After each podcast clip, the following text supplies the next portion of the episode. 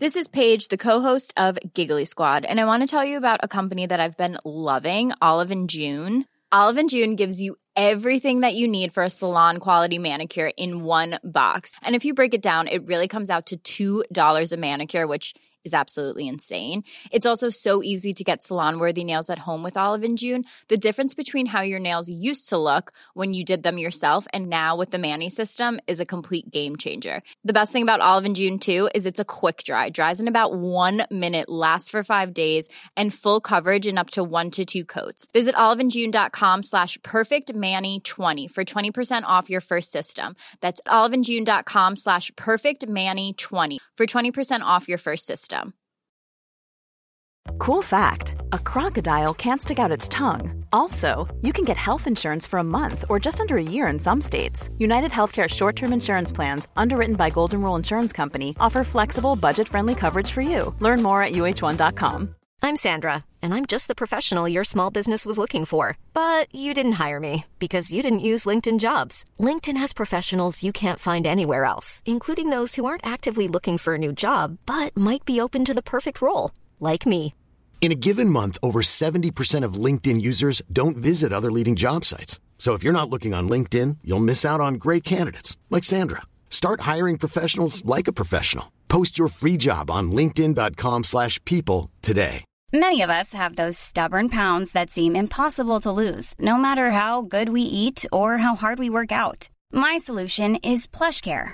PlushCare is a leading telehealth provider with doctors who are there for you day and night to partner with you in your weight loss journey. They can prescribe FDA-approved weight loss medications like Wagovi and Zepbound for those who qualify. Plus, they accept most insurance plans. To get started, visit plushcare.com slash weight loss. That's plushcare.com slash weight loss. I don't need a lot of brains in this business. I mean, I've always said if you got an IQ of 160, give away 30 points to somebody else because you don't need it in investments. What you do need is emotional stability. Wow. Very first tech IPO, and it's a big one. Stock market hit an all-time record high today. A crash is coming now, whether it's six months from now, 12 months, 36 months, no one knows. There's a bear market about every five years. We've gone eight years without one. People have to realize this is the biggest IPO ever. Hej och välkommen till ännu ett avsnitt av Market Makers. Hur står det till Fabian? Det står bra till. Du har ju varit på Nordnet Live. Hände det något kul där? Det hände massvis med kul. Det var bra seminarier. Det var framförallt ännu mer folk än förra året. Jag tror att det här korrelerar ganska starkt med hur börsen har gått. Det tror jag också. Och jag tror att eh, när börsen inte går så starkt så kommer det inte vara några där. så kan det vara. Alltså, de har ju den här stora salen på Waterfront och det sitter ju folk liksom mellan raderna. Alltså, det är verkligen det är knökfullt. Det är helt galet. Eh, men jag tänkte så här, snabbt, det som folk kanske pratar mest om, det var att Leif GW Persson var där. Det är väl det som har delats mest efteråt. Och han är ju alltid rolig, liksom en citatmaskin. Frågan är hur relevant det var. Han eh, håsade ju mest. Nej, men liksom. det, det var jävligt kul när han sa vilka innehav han hade. Han eh, rekade Novo Nordisk för att det var så jävla många västerlänningar som Ja, eh, exakt. käkade chips. Exakt, ostbågar till och med. Ostbågar, så Eller kom jag ändå på diabetes. Ja, och, eh, och sen nämnde han bland annat HD Wireless, är ett här, ganska litet, det är väl noterat på i First North eller något sånt. Eh, det nämnde han ju, de stack ju iväg 10% på att han tyckte att det var så fantastiskt bolag. Eh, så jag vet inte, han, Standard GVH sen, funkar alltid. så det är lite speciellt, man vet inte riktigt vad man ska tycka eller tänka om honom. Sen tänkte jag på det här också, absolut sista grejen de körde var ju en intervju bland annat med Lars Wingefors, THQ Nordics VD och även VD för Evolution Gaming. Och då tänkte jag på det här just att det är lite konstigt för att man pratar om de här spelbolagen i Sverige som att de är så fantastiska och ligger i framkant. Och det, eller Svenska spelundret heter det. Och så tar man in ett bolag som håller på med online-casino och betting och så tar man in ett bolag som håller på med gaming, alltså tv-spel. eller behandlar dem likadant. Ja, och jag, det känns som att de verkar inte riktigt fatta det där, att det är olika grejer. Eh, bland frågade man då till exempel Evolutions vd om, om han var en spelnörd, liksom en datanörd, vilket så här, det har ju ingenting att göra med hans, hans bolag överhuvudtaget. jag bara det är lite konstigt, man kanske borde klargöra det där tydligt att ha, att, så att ja, men det ena är gaming, och så kalla andra, ska jag kalla det för spel eller ska jag kalla det kanske för betting Men och vad, vad, vad hände med spel och dobbel? Kan man inte bara Ja, kalla spel och dobbel- spel och dobbelbolag. Spel och dobbelbolag. och sen tänkte jag absolut sist, mitt favoritögonblick på hela dagen, det var ju Rune Andersson var där. Ja, han är alltid grym tycker jag. Så frågar de ju alla, liksom, de frågar nästan alla gäster, så här, hur går börsen 2018? Och alla har ju en massa tråkiga svar om att ja, men Fundamenta ser starkt ut, men ingen vågar ju säga att det, det ser ut som att det kommer gå till helvete. men Rune Andersson sa att vi har ju räntor för en lågkonjunktur och multiplar för en högkonjunktur. Och vinster också för en högkonjunktur. Eh, så det finns bara ett, ett håll det kan gå åt. det tyckte jag var muntert avslut. Ja, men det var den korta rapporteringen från Nordnet Live. Och eh, nu drar vi väl in på nyhetssvep, va? Google har gått ut med att de ska börja blocka annonser i deras Chrome-webbläsare. Exakt. Eh, och eh, Google står ju för en rätt stor andel av de där annonserna, så det känns ju lite som att man skjuter sig själv i foten, eller? Nej, men som jag har förstått det så ska det vara ett incitament för att folk ska sluta använda tredjeparts adblockers och eh, på så vis så ska överlag det visas mer reklam men det ska vara lite mera urval. Ja, de får ju lite mer kontroll över det i alla fall, kan jag. Men för, för Google står för ungefär 60% av online liksom, marknadsföring och så är väl Facebook nästan resten av de 40% som är kvar. Eh, och det är lite intressant, för Facebook har ju också gått ut med att man ska vara hårdare, i alla fall mot företag och så, som eh, man ska styra lite mer vad som annonseras och vad som visas i flöden och så. Så det känns som bägge de här två jä- annonsjättarna går bort från sin intäktsbringande affärsmodell. Liksom. Eh, och det kan ju också nämnas där att Chrome står ju för en drygt hälften av alla, ja, det är hälften av alla webbläsare i Chrome idag. Så blocka alla Facebooks annonser Ja, det är kanske på det dina som egna. är grejen. De kanske ska blocka alla annonser på Facebook och så bara behålla Google-annonser. Nej, men jag, jag, jag tror det kommer vara något så spännande som att de kommer se exakt vad du tycker om att göra och så kommer de bara ha annonser så att det blir ännu mer utformat efter dig. Antagligen är det så. Framförallt får de ju kontroll och statistik på annonserna på ett helt annat sätt när folk inte blockerar dem. Nu har de ju ingen kontroll på vad du blockerar, det vet de ju inte. Men ska vi prata lite om bitcoin kanske? Det har vi inte gjort på ett tag. Nej, det har vi verkligen inte gjort. Varför har vi inte gjort det, Niklas? Ja, det är väl två anledningar egentligen. Ena är ju att eh, vi tyckte själva att det var lite tjatigt att prata om det så ofta. Eh, det finns heller inga all time highs att rapportera om.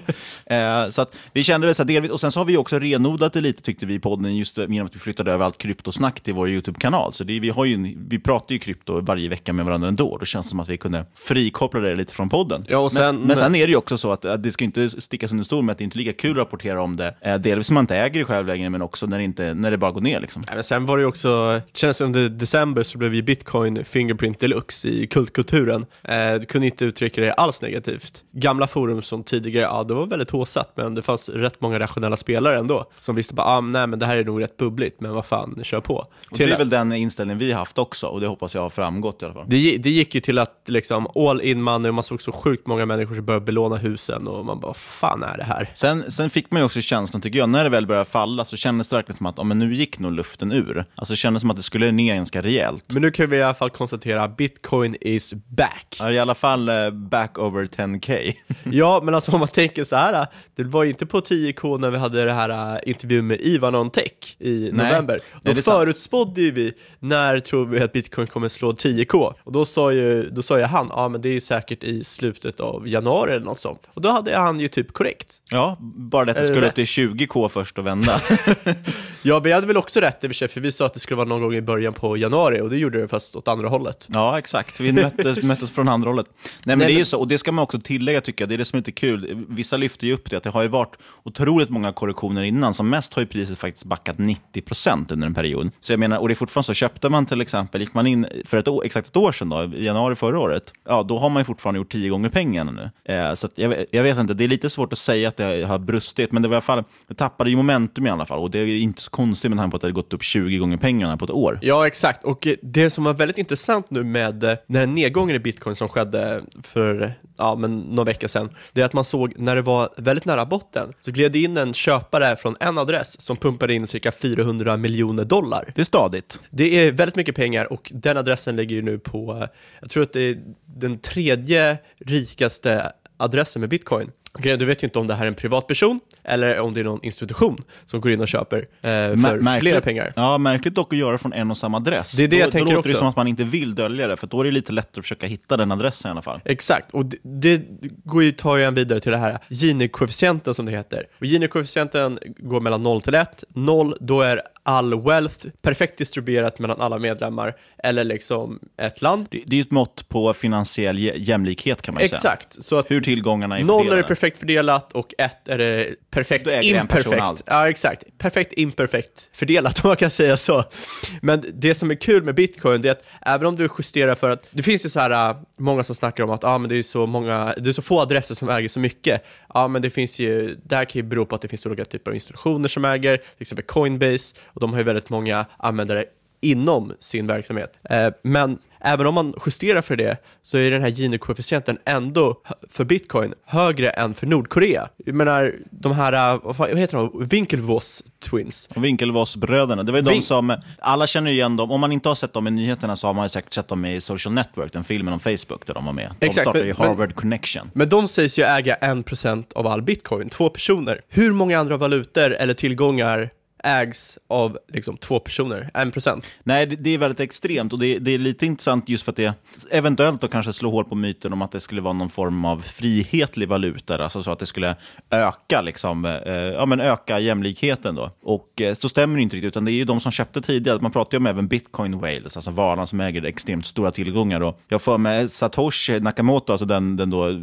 anonyma som inte känner till skaparen av bitcoin, sägs ju väl också äga ungefär en miljon alla bitcoins. Och då skulle tilläggas att det totalt kommer finnas 21 miljoner. Så skulle han inte sälja, eller hon inte sälja, eller de inte sälja, så äger de en tjugondel av alla bitcoins Typ. Bara det säger ju någonting om att det är väldigt skevt fördelat. Om man då svänger på det här att att sälja en bitcoin kan man säga är ungefär som att flippa en bitcoin. Och det tar oss in på en annan rolig nyhet. Ja, det var den sämsta segway jag hört. Vi ska prata om Flipkart, det är det ska Fabian försöker exakt. komma till. Och det är alltså den största indiska e-handlaren Flipkart. Det är deras Alibaba, det är deras Amazon. Och då är alltså Walmart har ingått diskussionen att köpa 40% av Flipkart. Det är stort och det är Det är framförallt också den största, liksom, vad säger man, overseas deal kallar man det. Alltså att, ja, över Atlanten då helt enkelt, eller Stilla havet kanske är närmare väg i det här fallet. Men eh, där, när ett amerikanskt bolag köper ett, eh, ett asiatiskt bolag. Det här är sjukt intressant om man är intresserad av till exempel Walmart, för då får du ju tillgång till eh, ja, Flipkart. Men du kan även få tillgång till Flipkart genom till exempel Ebay, Microsoft eller Tencent. Precis. Eller Softbank som vi ska prata om senare i avsnittet. Jajamän. Och eh, jag vet inte, jag ska inte prata så mycket om det, men jag tycker att det är intressant. Jag tycker Walmart känns som att de positionerar sig ganska bra faktiskt för e-handel. Jag tycker att de är ett intressant bolag. Jag har ju nämnt dem tidigare att jag äger dem. Jag tror i alla fall att jag har nämnt det i podden. Mer amerikanska grejer. Jag tänkte nämna 13F filings. Det vill säga, det är ju en, eh, ja, det är en skattedeklaration egentligen som institutionella investerare med över 100 miljoner dollar i förvaltat kapital måste eh, lämna in den här deklarationen till amerikanska skatteverket helt enkelt. Och det här är lite intressant. Det sker varje kvartal och då på det sättet kan man spåra vad en del toppinvesterare liksom i världen gör för affärer. Och det jag tänkte nämna då, bland annat det som det skrivits mest om är att Warren Buffett har ju ökat sin position i Apple med mer än 20 procent. Så det är ganska stor. Han tror verkligen hårt på Apple och, och Apple är ju intressanta. Vi pratade ju ganska mycket om det med Niklas Andersson i förra avsnittet. Att de, de värderas inte heller helt orimligt med tanke på hur mycket pengar de har och hur mycket försäljning de har. Ja, men tänk mig PE på 15, 16, 17 där någonstans. Det är ju, det är ju lägre än liksom en resterande börsen, eller framförallt Nasdaq USA. Ja, men för att vara väl, exakt som vi sa förra avsnittet, för att vara det här största publika bolaget, att vara värderad till det här och är en, liksom en techfirma i stort sett, det är rätt fantastiskt. Och de har så fantastiskt mycket cash, så om du skulle räkna ut liksom enterprise value så är väl det antagligen lägre än vad faktiska priset är. Ja, och eh, precis. De- pengarna de har då, som ligger i Irland, om jag inte minns fel, är ju ganska intressanta också. För nu i den här skattereformen man driver igenom så är det nog många av de här techbolagen som kommer kunna ta tillbaka sina pengar. Eh, vi sa att Cisco till exempel rapporterade ju eh, i veckan och de nämnde bland annat det här också som en möjlighet. De skulle höja utdelningen och de antagligen gör återköp med de här pengarna. Och det antagligen kommer Apple också fortsätta med. De har ju gjort det tidigare, men det kanske blir ännu mer. Ja, men apropå lite det här med rika personer, jag tänker på Warren Buffett till exempel, så har det kommit ut data nu som visar att eh,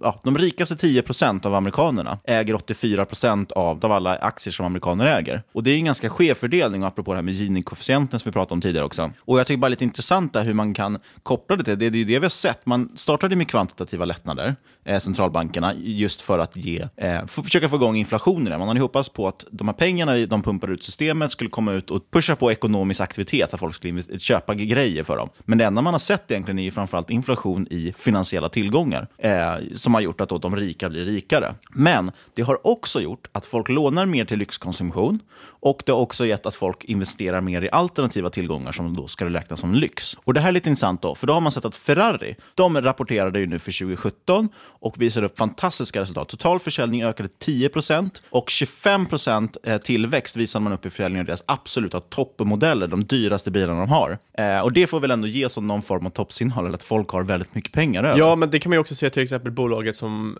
LVMH, som är, oh, vad är det, Louis Vuitton, Moet, Hennessy. Och det är liksom lyxkläder, verkligen lyx och eh, lyxdricka och eh, ja, det här är väl liksom lyxbolaget nummer uno. Det har ju också gått fantastiskt bra och rapporterar ju sjukt bra siffror. Exakt, och dessutom, ofta de här lyxmärkena har ju väldigt bra marginal. Tar man Ferrari då som exempel igen, så har ju de en rörelsemarginal på 25% jämfört med konkurrenten BMW som ligger på 10%. Eh, det är ganska intressant. Och man ser dessutom den här typen av inflöde i samlarobjekt, alltså dyrare former av, inte konsumtionen, utan det är ju, kan ju ses som en form av investeringar. Och då såldes ju din favorit i november, Da Vincis Salvatore Mundi. Salvatore Mundi! den såldes ju för 450 miljoner dollar. Det är alltså världens dyraste konstverk. Och om inte jag missminner mig, så någon gång på 90-talet, det kan ha varit tidigare, så såldes den för 15 000 dollar. Det är inflation i eh, priser. Det är rätt fantastiskt. Så det är där man sett inflationen. En, en annan exempel på det, bara några dagar tidigare innan den såldes, så sålde man en flaska Cabernet, eh, alltså ett vin, för 350 000 dollar. Och även det då var ett rekord. Så att, eh, det är lite intressant.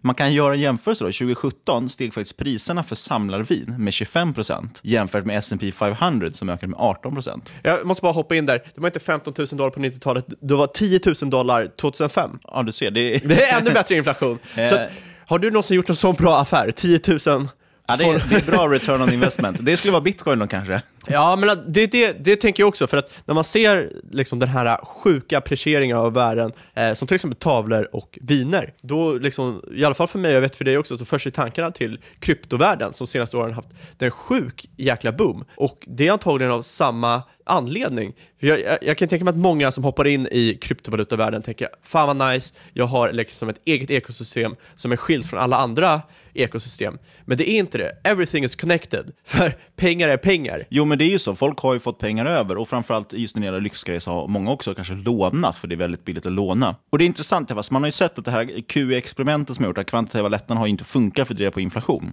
Och då tänkte jag koppla det till nästa nyhet. Och det är ju att man har rapporterat inflationssiffror runt om i världen, eller ganska många banker. Bank of England då, de hade ju sitt KPI, alltså konsumentprisindex, landade runt 3% Det är ganska bra inflation. Vi siktar i Sverige på runt 2% och det är väl det vanligaste måttet. Eh, USA däremot är intressanta. Såg man konsumentpriser, de eh, hade ökat med 2,1 procent year on year, alltså från förra året. Och det är ganska bra, det är det målet de vill uppnå ungefär. Men en av de stora anledningarna till att inflationen pressas ner, det är ju för att råvarupriserna har varit låga, framförallt då på olika typer av mat. Och det har vi nämnt förut, att just till exempel vete, socker och sådana saker är på rekordlåga nivåer. Så skulle det väl börja sticka upp, ja då skulle man kunna få det som kallas för runaway inflation, att det verkligen sticker iväg inflationen helt plötsligt. Ja, det snackar vi om för några avsnitt sedan. Lite mer skrämmande data kanske.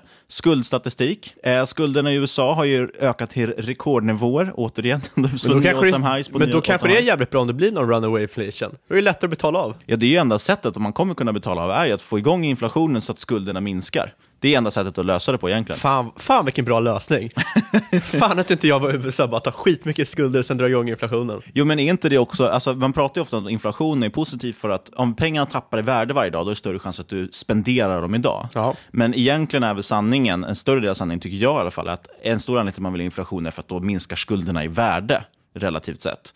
Vilket gör att du kan låna mer och som du då investerar eller använder till konsumtion och då driver det ju på BNP-tillväxten. Men apropå skulder så ökar de till rekordnivåer i USA som sagt. Eh, sista kvartalet nu 2017 steg konsumentskulderna och det innebär då alltså bolån, studentlån, billån, krediter på kreditkort och så vidare med närmare 200 miljarder dollar. Det är rätt fett. Ja, totala skulden är 13 triljoner dollar, vad det nu blir, trillion dollars. Nej, för trillion är biljon. Ja, exakt. Så det är steget efter det. Det är därför jag förtydligar på engelska. Så det är trillion dollars. Ja, okay, ja. Och det här motsvarar en ökning på ungefär 14 procent. Det är galet. Jämför då med BNP som växer runt 3 procent. Eh, så att skuld, skuldtillväxten ökar ju snabbare än BNP och det är en extremt farlig utveckling för att sagt, den kan inte göra det i all oändlighet. Men lite, om man ska hoppa in på lite muntrare nyheter då Niklas. Ja. Så sista kvartalet 2017 så växte ju faktiskt Japans BNP och det är det podden handlar om idag. Det är Japan. Men det växte med en halv procent. Och eh, Det betyder alltså att åtta kvartal i rad så har man haft en positiv tillväxt. Jajamän, och det är den längsta perioden av konsekvent tillväxt på 30 år. Det är inte dåligt. Nej. Perfect investment opportunity. Exakt, och det är det vi ska prata om idag som sagt. Vi ska prata om Japan, japanska marknaden, spännande bolag i Japan. Men först en IPO. Förra veckan fanns det en del IPOs att kolla på, men den här veckan har det varit lite torrare. Vad jag kunde se så fanns det bara en aktiv IPO under datumet vi släpper podden och det är Zutec. Hur stavar man det? Z-U-T-E-C. För jag tänker suit tech, alltså så här kostymteknologi. Smartkostymer. Det hade varit jäkla coolt. Ska vi starta en sån firma? I alla fall, där, där om man går efter IPO.se. En fantastisk plattform för att se IPOs. Jag använder alltid IPO.se för alla mina IPO-behov och gör mig alltid IPO tillfredsställd. Eh, alltså, ja, men Men vad är Zootech? Zutec är ett SAS-bolag. Ja, och då menar du inte flygbolaget va? Nej, jag menar software as a service, som är väldigt populärt nu för tiden. Allting as a service är ju sjukt inne känns det som. Exakt, Volvo kör ju mycket reklam nu faktiskt på att transportation as a service som vi pratade om Det är jäkligt häftigt. Det har vi också haft ett avsnitt om ju. Exakt. Men ja, i alla fall, det, här- det här SASet då, det inriktar sig mot bygg och fastighetssektorn. Och det som är intressant med de här två sektorerna är att de anses vara en av de minst digitaliserade sektorerna globalt. Ja, och den här mjukvaran då, vad jag har förstått, den ska väl ge möjlighet att eh, hantera, lagra, dela data samt hantera process och arbetsflöden effektivt. Och det låter ju bara som eh, flum eller buzzwords eller vad man än säger. Men grundläggande handlar ju om att man flyttar över saker som kanske ofta varit på papper och penna eller bara i Excel-ark eller något annat ineffektivt sätt och digitaliserar och gör det enklare mer automatiserat. Ja, för enligt Boston Consulting Group så går då eh, bygg och fastighetssektorn, de går ju miste om flera biljoner dollar om året för att det inte är tillräckligt digitaliserat. Och enligt BCG så kommer ju SAS ha ett kagger som det heter. Compounded annual growth Compounded rate. annual growth rate, exakt. I alla fall tillväxten. eh, Årlig tillväxt. Årlig tillväxt, exakt. På cirka 18% de kommande åren. Det är inte dåligt. Det är rätt intressant. Zutec, de kommer noteras på First North och teckningsperioden pågår mellan 20 februari och 5 mars. Exakt, men så kan vi hoppa in och göra en liten snabb kalkylvärdering. Och det vi kan konstatera när vi kollar på det här snabbt, att PE, inte superkul, tresiffrigt PE, och när jag säger tresiffrigt menar jag att det börjar på 300. Du har ett PS på cirka 7, men du har ett price to book på 1. Vad tycker du om det Niklas? Det är ju bra. Det är ju ja, fair value enligt Benjamin Graham. Inte om man kollar på PE dock. Då är det väldigt, väldigt overvalued när Graham vill ha ett 15 Ja, och de jo, har ett absolut. 300 någonting. Men eh, vad är vinsttillväxten då? Eh, det stod inte med i prospektet. Nej, det så eh, det, det var det första jag tänkte, ska man kolla PEGet på det här? Och så kom jag fram till, ja de redovisar bara senaste året. Bolaget värderas i alla fall till 177 miljoner kronor pre-money, alltså innan noteringen. Och ja, vill man läsa mer om det här och kanske kolla på, det kan, förhoppningsvis finns väl tillväxtpotential så man kan växa in i den här värderingen. Och då kan man läsa om det på ipo.se. Ja, varför då Fabian? Ska man intressera sig för Japan? Varför ska man investera i Japan? Och framförallt, vilka bolag ska man då titta på? Japan har inte varit ett superpopulär marknad att investera i senaste årtiondet och det kan ju vara förståeligt med tanke på att eh, det väldigt länge låg flat och sen har det haft en eh, yen som har varit väldigt svag. Men sen började det långsamt förändras när man röstade in det här Shinzo Abe då, då deras, eh, vad är han, premiärminister och han börjar med sitt berömda Abenomics. Abenomics. Men i alla fall, och sen sedan augusti 2017 har man ju faktiskt sett en stabil uppåttrend på den japanska marknaden och Nikkei 2225, alltså deras största index, har ju gått 12% sedan dess. Och det ska ju tilläggas att börsen också föll hårt när vollan kom tillbaka. Så det är 12% trots det på ett halvår. Det, det är bra gjort. Varför är, men varför är Japan intressant idag då? Jo, eh, en stor anledning är att om man kollar på Blackrock, Blackrock är världens största förvaltare och eh, de anser att den allmänna ekonomiska expansionen kommer vara mycket längre än eh, vad många tror. Och eh, de tror att det kommer nog inte vara så många överraskningar på uppsidan, men expansionen kommer fortfarande vara där. Och kopplar man det här till Japan så förväntas ju USA att de höjer räntor under 2018, eh, men Blackrock tror att EU och Japan kommer ligga platt där och kanske till och med fortsätta vara nettoköpare av tillgångar på marknaden. Ja, det ska väl tilläggas att Japans eh, styrräntor styrränta då ligger på minus 0,1 procent och tioåringen gillar ju ungefär ja, 0 procent. Så att de har ju lågt, men de har inte riktigt lika lågt som vi i Sverige och Europa va? Nej, exakt. Så utöver detta så har man ju sett en stark ekonomisk tillväxt i Japan, som vi snackade om i nyhetssvepet. Eh, japanska bolag har allmänt börjat bli mer aktievänliga, eller aktieägarvänliga kanske man ska säga. Och eh, yenen har stabiliserats och framförallt så har vi sett väldigt solida earnings eh, från japanska bolag under 2017.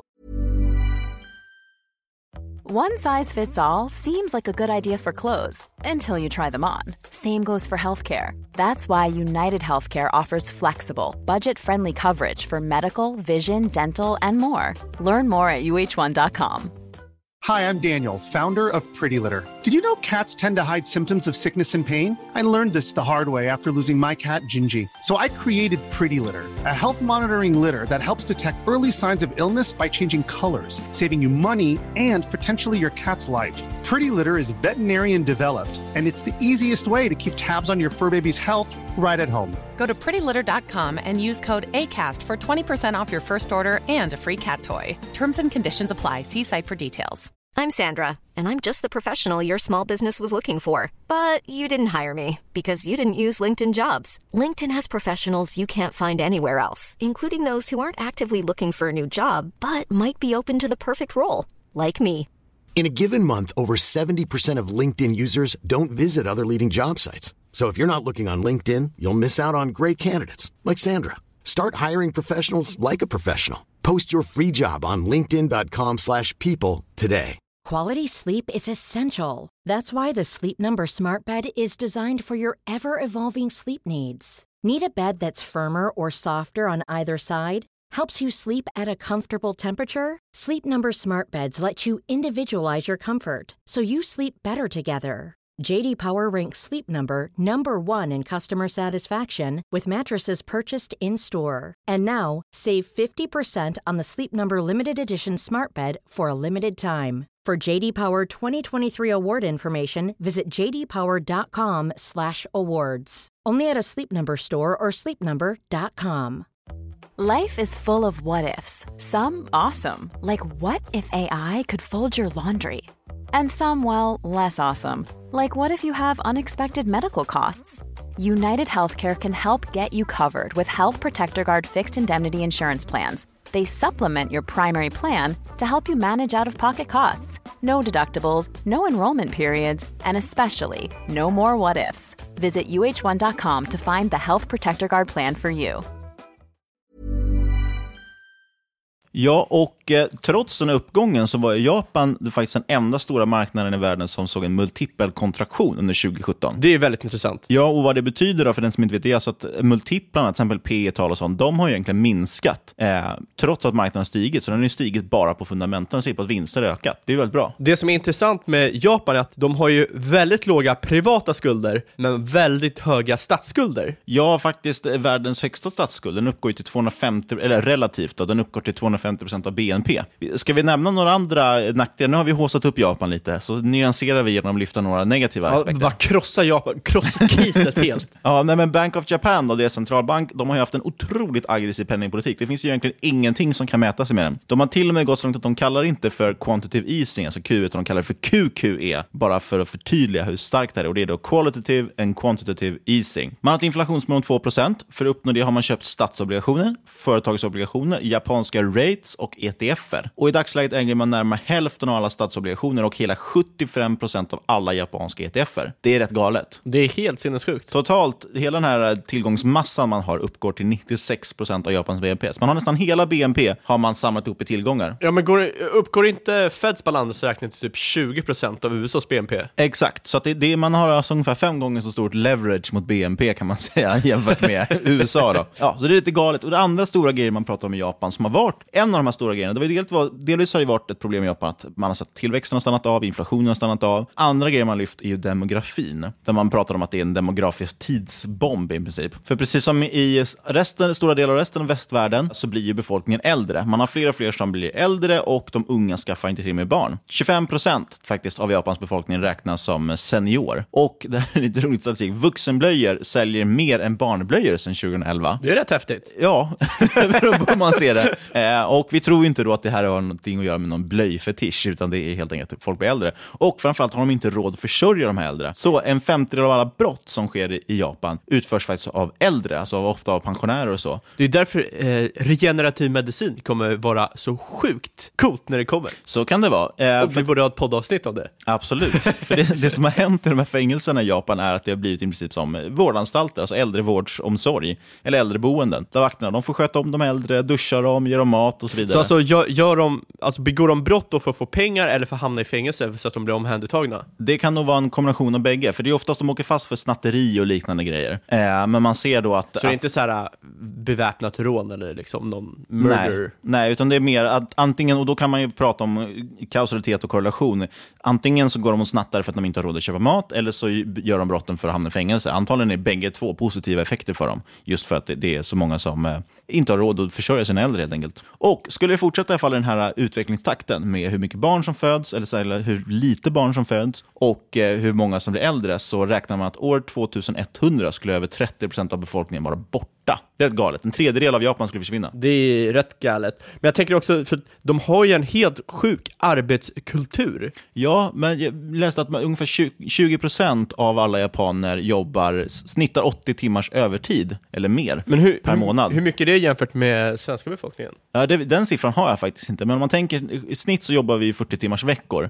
I Sverige försvinner nog mycket av det för att alla ska vabba och så vidare. Eh, och här då istället jobbar man då 60 timmars veckor som snitt, en stor del av befolkningen. Ja, de har ju de har ju mycket lojalitet mot företag, det är mycket att du ska jobba livet ut. Och då kan jag tänka mig också att det är, det är svårare att förhandla om löner. Och det gör, kan ju göra att de blir relativt liksom, lönepressade. Så kan det säkert vara. Lönetillväxten har ju stått väldigt stilla där också. Sen har man väl överlag, vad man hör i alla fall, en, en ganska eh, sjuk kultur där det verkar som att man jobbar inte så effektivt. Han, till exempel, det finns till exempel den här grejen att man får inte gå hem före sin chef, är ganska vanlig. Eh, och då händer det till exempel att cheferna sitter kvar på kontoret bara för att visa att de är där sent. Så vissa till och med somnar kanske inne på kontoret. Och då sitter alla andra där utanför och bara väntar på att chefen ska gå hem, så de också får gå hem. Så det är ungefär som att jobba på en investmentbank. Lite så. Men i alla fall, vi tänkte så här, hoppa in, vi kör liksom tre snabba case och ett lite längre case. Yes. Vad tycker du om det? Det låter väl jättebra. Nu har vi ju lagt upp lite spelplanen för hur Japan ser ut ungefär, både för och nackdelar. Och nu pratar vi om bolag som kan gynnas av det här. Nummer ett, intressant, är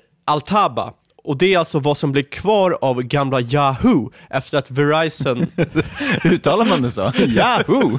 det är roligare så. Du måste, göra, det. absolut. måste göra livet så kul som möjligt. Absolut. Men efter att Verizon gled in och köpte upp hela deras internetbusiness. Och eh, det består i stort sett av Alibaba, Yahoo Japan och en jävla massa cash. Och eh, netto-cash är på över 5 miljarder dollar. Det är helt okej. Exakt, så det här, det tradar under NAV och eh, eftersom market cap då är under navet så har man ett inbyggt skydd mot nedsida. Det här kan ju då jämföras med investmentbolag. De handlas ju ofta också till substansrabatt, som man säger att man, man handlar till ett lägre price to book alltså. Eh, så du får mer tillgångar. För varje dollar du lägger in, eller varje krona du lägger in, så får du lite mer än det. Och det är Exakt. samma sak här, här får du ganska mycket mer. Exakt, och det blir liksom, om bolagen då går ner i värde, då är du relativt skyddad. Ska vi nämna någonting om Altabas historia? Det var ju så som du sa, det var ju Yahoo. Yahoo var ju jättestort, framförallt under dotcom-bubblan och det här. Och sen så dog det ut ganska hårt och det finns inte så mycket kvar av det. Så då knoppade man av det eftersom man hade ägt aktier i Alibaba. De hade växt Ja, enormt mycket. det, det var väl under ett rätt lång tid så var det det enda som eh, var bra med Yahoo.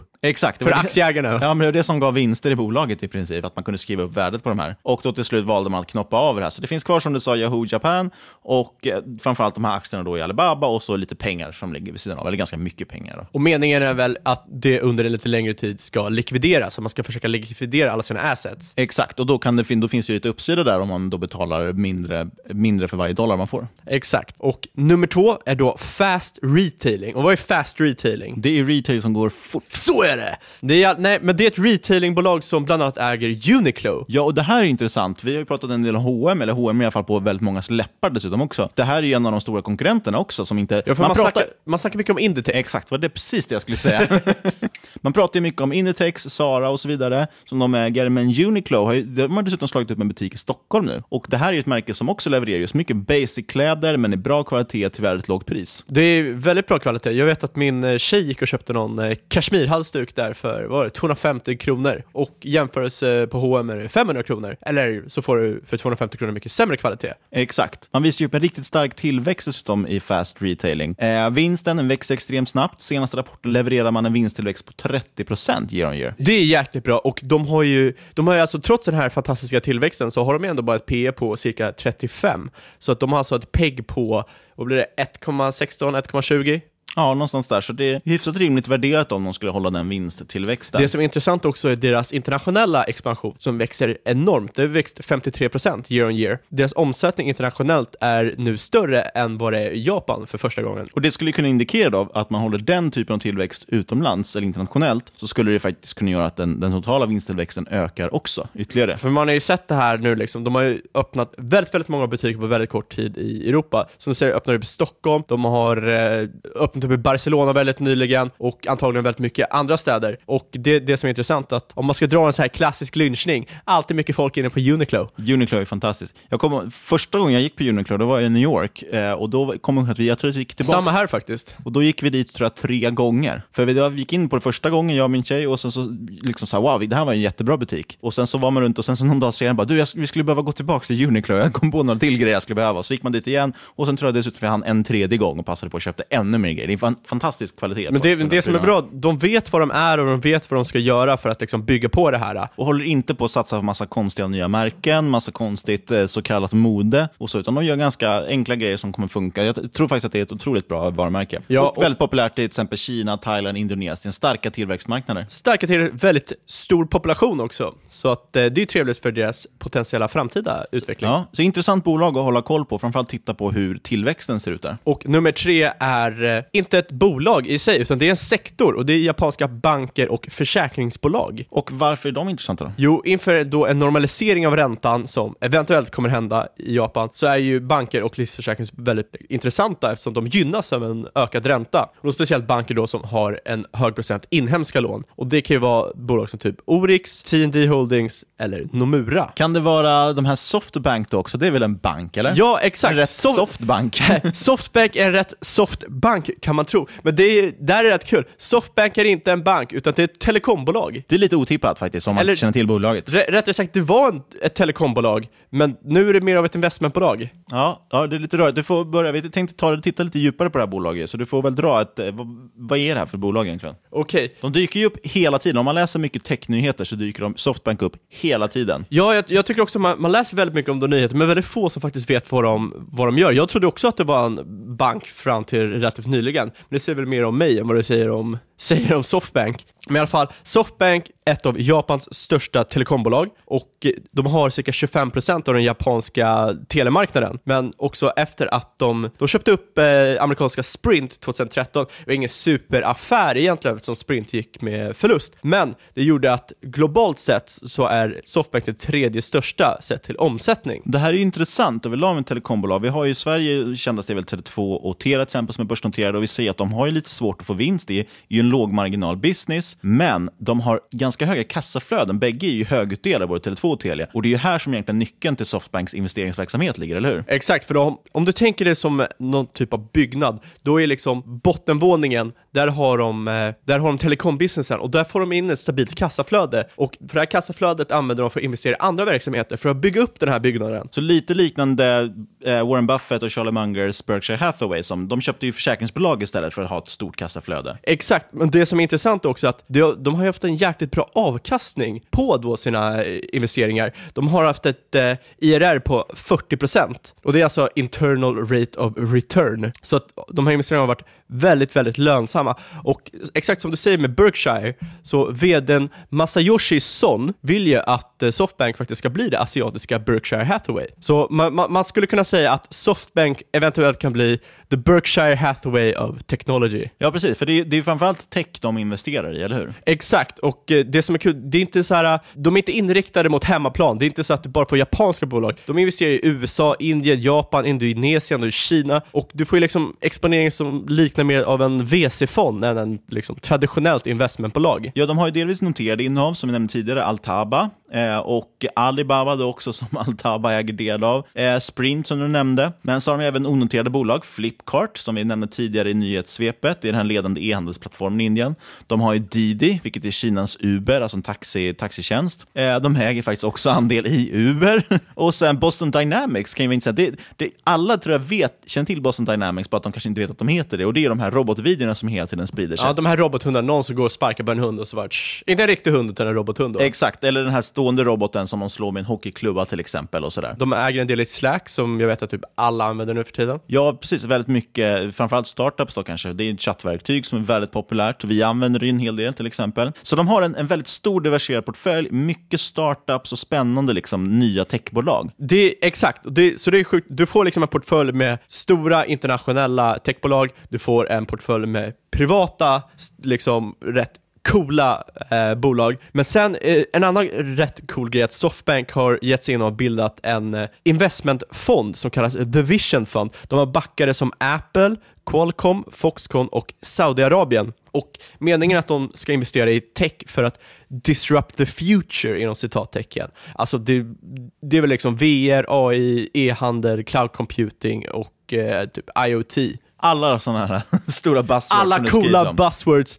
Men det, det som egentligen är intressant här, det är strukturen på fonden som har, som det blivit, liksom, som det blivit utformat och hur det potentiellt kan eh, vara väldigt gynnsamt för Softbank. För som det ser ut nu så har fonden två olika typer av aktier. Preferensaktier och stamaktier, eller hur? Exakt, så den här preffaktien då kommer ge cirka 7% utdelning och eh, så har du ju dina stamaktier och Eh, och, ja, och då vanligt som en preffaktier, så då, den är oberoende av hur bolaget går, eller hur fonden går i det här fallet. Exakt, du får, en, den, det är du får en kupong. ett lån. Du lånar ju ut pengar till dem, fast det, det bokförs lite annorlunda. Exakt, och istället då om du äger stamaktier får du ta del av eh, kursuppgången, som du inte får göra om du äger preffaktien. Det som är intressant då är att Softbank har ju lagt in en fjärdedel av kapitalet i fonden, men de äger cirka 50% av alla stamaktier. Så det gör att de får en hävstång i den här fonden då, utan att ha tagit liksom, lån på sitt kapital. Men egentligen har de väl indirekt gjort det just för att de tar in preferensaktier aktier. Det är väl så de har satt upp strukturen. Alltså att de kan få en sån hävstång som de får. Absolut. Men det ska också tilläggas att faktiskt Softbank får ju avgifter. De har en förvaltningsavgift för den här fonden. Och då har ju Deutsche Bank räknat på det här och att en avgift på 1%, en förvaltningsavgift på 1% skulle innebära ett 9% lyft i eh, vinster för Softbank. Det är det, rätt mycket pengar. Det är rätt mycket, så potentialen för den här fonden, och man ska inte lägga liksom hela bolagets framtid i händerna på en fond, men potentialen just i den fonden och att de har så stora backers, det är väldigt, väldigt intressant. Ja, och precis. Och du kan få delvis då, om du köper Softbank som aktie, så får du delvis exponering mot fondens innehav såklart. 50% av stamaktierna har de. Men just också att du får den här förvaltningsavgiften, det går rakt in i Softbank. Så det känns som att det skulle kunna vara en win-win för Softbank. Så är det absolut. Ett, ett smart sätt egentligen att kapitalisera på sina innehav och deras ställning då som, ja, i princip som en, en VC-fond. Liksom. Men varför är detta ett intressant investment case? Jo, förutom att vara ett potentiellt sjukt tillväxtcase, eftersom de har så många intressanta techbolag, så räknar man ihop alla bolag som Softbank äger, drar bort för skulder, slänger in kassan, så överstiger liksom navet dagens market cap rätt rejält. Så återigen, price to book under ett. Exakt. Och du får mer för varje dollar du lägger in. Ett exempel är Softbanks innehav i Alibaba. I dagsläget är Softbank cirka 30% av Alibaba. Alibaba har ett market cap på närmare 500 miljarder dollar. Softbank har ett market cap på närmare 90 miljarder dollar. Detta innebär att eh, innehavet då Alibaba är värderat till nästan 50% mer än hela market capet för Softbank. Och det är rätt sjukt. Som sagt, market cap på 90 miljarder dollar. Lägger man in alla investeringar och verksamheter förutom Vision Fund eh, så får man ett värde på cirka 235 miljarder dollar. Det är fantastiskt mycket högre än de här 90 miljarder som är market capet. Sen vill vi vissa räkna med liksom slänga in kanske skulder och cash där för att balansera ut det. Och då får du ett eh, värde på kanske 130 miljarder dollar. Men det är ändå en så här skillnad på 40 miljarder dollar och det, det visar ju en cirka 40% i uppsida. Ja, och lägger man då till den här Vision Fund som vi pratar om, den här investeringsfonden, då skulle man kanske snarare prata om 70% uppsida. Exakt, men det kan vara rätt upphaussat eftersom det finns en del liabilities med att räkna med en Vision Fund. Men ja, ändå bra att ha i åtanke. Ja, och det ska ju också tilläggas att det här med, vi pratar om substansrabatt till exempel, som man har på investmentbolag, i det här fallet att du betalar lägre då, eh, price to book än ett det är ju inte så nödvändigtvis att det ska stiga upp till price to book 1 eller över det. Utan det kan ju mycket väl lika gärna vara så att det alltid är den här typen av rabatt. Men det är ändå intressant att veta att om, att om du lägger in en dollar i det här bolaget så får du då ungefär 1,4 dollar exponerad mot ganska mycket bra tillväxtcase som kan växa ganska snabbt. Så du får ju en hävstång egentligen i aktien. Ja, det, det som är intressant är att du liksom, exakt som du säger, att man får, du har ju i stort sett ett tillväxtcase och ett värdecase i ett. Och det är rätt sällan man får det. Men då är liksom, är det värderat så här, vad är då felet? Ja, för det brukar vara så att Mr Market är ganska smart ändå. Ja, det, för, det största problemet som jag vet att många är oroliga över är att Softbank har väldigt mycket skulder. Även om det är relativt billiga skulder så kan det ju innebära problem i framtiden. Ja, samtidigt har man då, vi kan ju också nämna här till exempel pref-aktierna som man ger ut i den här fonden. Då ska man ju betala 7% ränta. Det kräver ju att man har en högre tillväxt än så för att det ska löna sig. Sen har man inte riktigt samma typ av återbetalningsåtagande på pref-aktier, men det kan ändå tilläggas att de har lite den typen av skulder också, ja, som är dolda. Eh, däremot som jag har förstått det så har de en plan framöver för att just deleveragea, alltså minska på skulderna. Och det är ett av eh, sätten att minska sina innehav genom att sälja dem till Vision Fund. Så att de äger i stort sett... Ja, ah, det är smart. de får in... Jag vet inte. Det börjar påminna, påminna lite om Kryger. Tändstickskungen, säljer till sina egna bolag. Nej, men det är väl smart. Alltså, överlag så vill man väl minska hävstången om man tror att det kanske kommer bli lite tuffare framöver också. Eh, men sen ska det också tilläggas, vi sa ju det, Alibaba står för en jättestor del av det här underliggande värdet. Eh, så tror du till exempel att Alibaba då är upp, övervärderat, ja då minskar ju till exempel uppsidan rejält i Softbank. Så man lägger in den risken att du är väldigt exponerad mot Alibaba när du äger Softbank. Kan ju kommentera att Alibaba just nu har ett PEG-tal på 0,64, vilket är väldigt lågt för ett sånt stort företag. Så är det absolut, och de växer, de växer faktiskt enormt snabbt. Både du och jag är väldigt positiva till Alibaba, eller har varit det i alla fall. Och, och, eh, så för vår del så tycker vi att det ser intressant ut. Men det, det kan ändå lyftas som att det kanske är en anledning till att det värderas lite till lite rabatt. Sen måste du också ha, du måste ha väldigt starkt förtroende för Softbanks vd då, Masayoshi som han heter. Han har ju väldigt in, liksom, aggressiv investeringsstrategi och han bränner väldigt, väldigt mycket pengar på investeringar. Under internetbubblan så torskade han cirka 70 miljarder dollar på dåliga investeringar och det, det kan ju svida rätt hårt om man skulle göra det igen. Han har ju återhämtat det här flera, liksom, flera gånger, gånger, om, ja. gånger om, men det är fortfarande något som finns i baktanken hos många investerare och det är många eh, Eh, som redan tror att han har bränt för mycket i Indien. Ja, precis. Så det är också en ganska bra förklaring till varför man värderar sig. Att man tror att ja, men vissa av de här casen kommer inte funka om man har lagt ner för mycket pengar på det. Ja, samtidigt ska man då nämna att så, så som många VC-fonder fungerar, i alla fall, eller VC-bolag inom tech och startups, är ju att det gäller ju att få ett antal rätt och de ska ge så pass mycket eh, tillbaks på de investerade pengarna, så mycket avkastning så att det ska inte göra någonting att man gjort några dåliga affärer också. Och sist men inte minst så har du ju självklart valutarisk. Ja, där kan man samtidigt då motivera, en del gör ju så till exempel Niklas Andersson vi pratade med förra veckan, han bryr sig inte så mycket om valutor i kort sikt, för han tänker att i slutändan är det ett nollsummespel, det kommer jämna ut sig. Man kan också lyfta att eh, på det positiva sättet, ja, om, om vi nu får risk-off i marknaden, folk blir lite oroliga, då brukar japanska yen, det har ju historiskt i alla fall varit en så kallad safe haven, alltså dit man går när det är lite svajigt. Eh, någonstans tycker jag också att man kan, kanske kan räkna bort det, men det är bra att vara medveten om det. Äger man kanske inte någonting i Japan sedan tidigare så är det väl bra att kanske se det som en diversifiering då, om man ska vara lite positiv. För att summera lite då, då. Väldigt intressant bolag för du kan få tillgång till både ett tillväxtcase och ett värdecase i en och samma. Men det finns självklart en del risker med det också. Det finns det med alla typer av investeringar. Jag tror att det är viktigt att lyfta för att det är väldigt, väldigt lätt att inte ta med risker i analyser. Man ser bara det positiva. Verkligen, och det kommer ju tillbaka till vi pratade om bitcoin och sektkultur, att man inte vill höra riskerna. Och jag är ju lagd så, jag tror att det är överlag är en bra förmåga eller bra ska man säga, tillgång när man investerar, att man generellt är kanske cynisk eller skeptisk i alla fall. Och framförallt först lyfter riskerna snarare än, än uppsidan. Ja, jag tror överlag så kommer man avkasta bättre på det än att bara lyfta det positiva. Åtminstone minska förlusterna. Så är det Men eh, så, överlag, Japan är en intressant marknad. Jag äger även personligen lite fonder mot Japan, liksom bara följer index. Ja, du är en indexjagare nu alltså? Jajamän. Nej, men det känns som att Japan är, det är ett intressant, eh, intressant case liksom, överlag med hela den marknaden. Och nu har ni fått eh, lite bra uppslag då kanske för var man ska börja titta någonstans om man vill investera mot den marknaden. Det var dagens podd Japan. Det har varit en lång podd igen. Vi ska försöka börja kapa ner på det här formatet Ja, jag vet inte.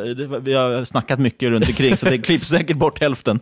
Men vi kan väl dra en snabb innehållsförteckning. Det vi pratat om, Alibaba till exempel äger ju både du och jag. Ja. Softbank, du är sugen på att köpa Softbank men ingen av oss äger idag. Nej. Tror dock inte riktigt att market makers kommer ha den typen av kursdrivande effekt i något av de här två bolagen. Det tror jag absolut vi kan ha.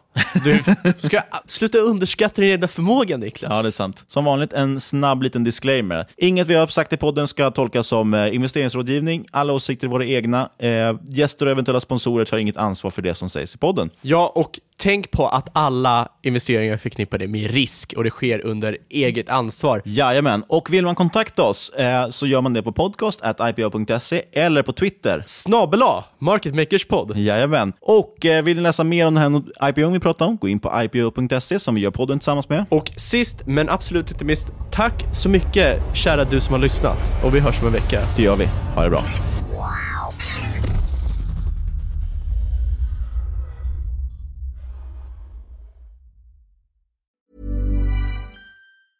Selling a little or a lot?